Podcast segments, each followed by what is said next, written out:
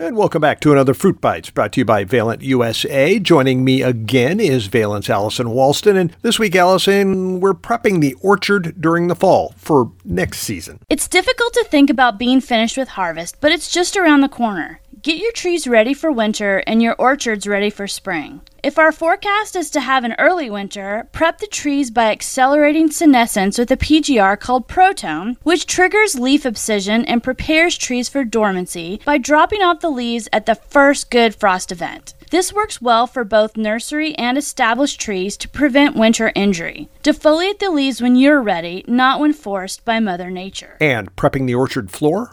Before the fall rains, apply a pre emergent herbicide to take out your winter annuals. The fall rains help to activate the herbicide and move it to the ideal spot to control the broadleaf weeds. Well, thanks, Allison. Join us again next time for more Fruit Bites brought to you by Valent. Until then, I'm Bob Larson. From the Ag Information Network, I'm Bob Larson, and this has been your Fruit Grower Report.